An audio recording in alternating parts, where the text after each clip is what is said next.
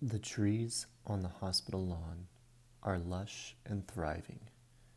They too are getting the best of care, like you and the anonymous many in the clean rooms high above this city, where day and night the doctors keep arriving, where intricate machines chart with cool devotion the murmur of the blood, the slow patching up of bone, the despair of the mind. When I come to visit and we walk out into the light of a summer day, we sit under the trees, buckeyes, a sycamore, and one black walnut brooding high over a hedge of lilacs as old as the red brick building behind them, the original hospital built before the Civil War. We sit on the lawn together, holding hands, while you tell me you are better.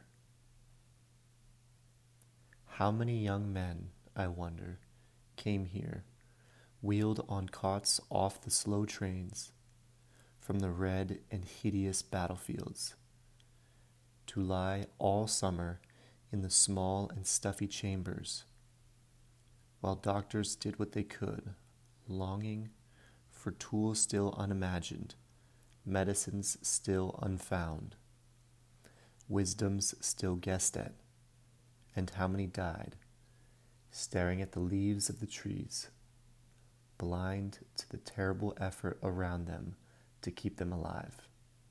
I look into your eyes, which are sometimes green and sometimes gray, and sometimes full of humor but often not, and tell myself, You are better. Because my life without you would be a place of parched and broken trees. Later, walking the corridors down to the street, I turn and step inside an empty room. Yesterday, someone was here with a gasping face. Now the bed is made all new. The machines have been rolled away. The silence continues, deep and neutral. And I stand there, loving you.